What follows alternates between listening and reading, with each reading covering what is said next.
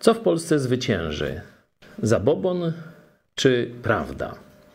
To było no, zmartwienie, czy główny przedmiot troski e, księdza e, profesora Bocheńskiego. On walczył z zabobonem i twierdził, że jeśli nie wrócimy w chrześcijaństwie szeroko pojętym do zdrowego rozsądku, to chrześcijaństwo się zatraci jako jeden z zabobonów. Dziś w Polsce toczy się wojna prawdy z zabobonem.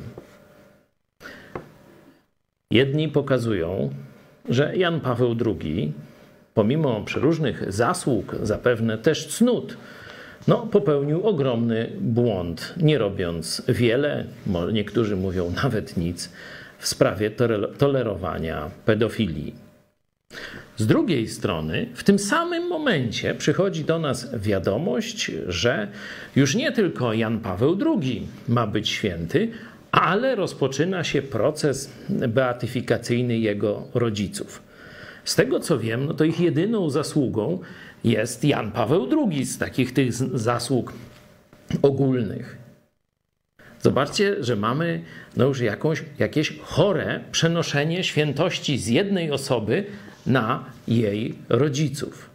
Czyli z jednej strony rozsądek mówi, zaraz, zaraz, coś nie jest tak z tym papieżem, bo i gruba kreska, i teraz degolado, legion Chrystusa, tolerowanie pedofilii na skalę ogólnoświatową, to jest głos rozsądku, a głos zabobonu mówi wielki święty i kropka. I zróbmy świętymi jeszcze jego rodziców. A co? Może i dziadków. Mają rozmach. Po której stronie ty staniesz?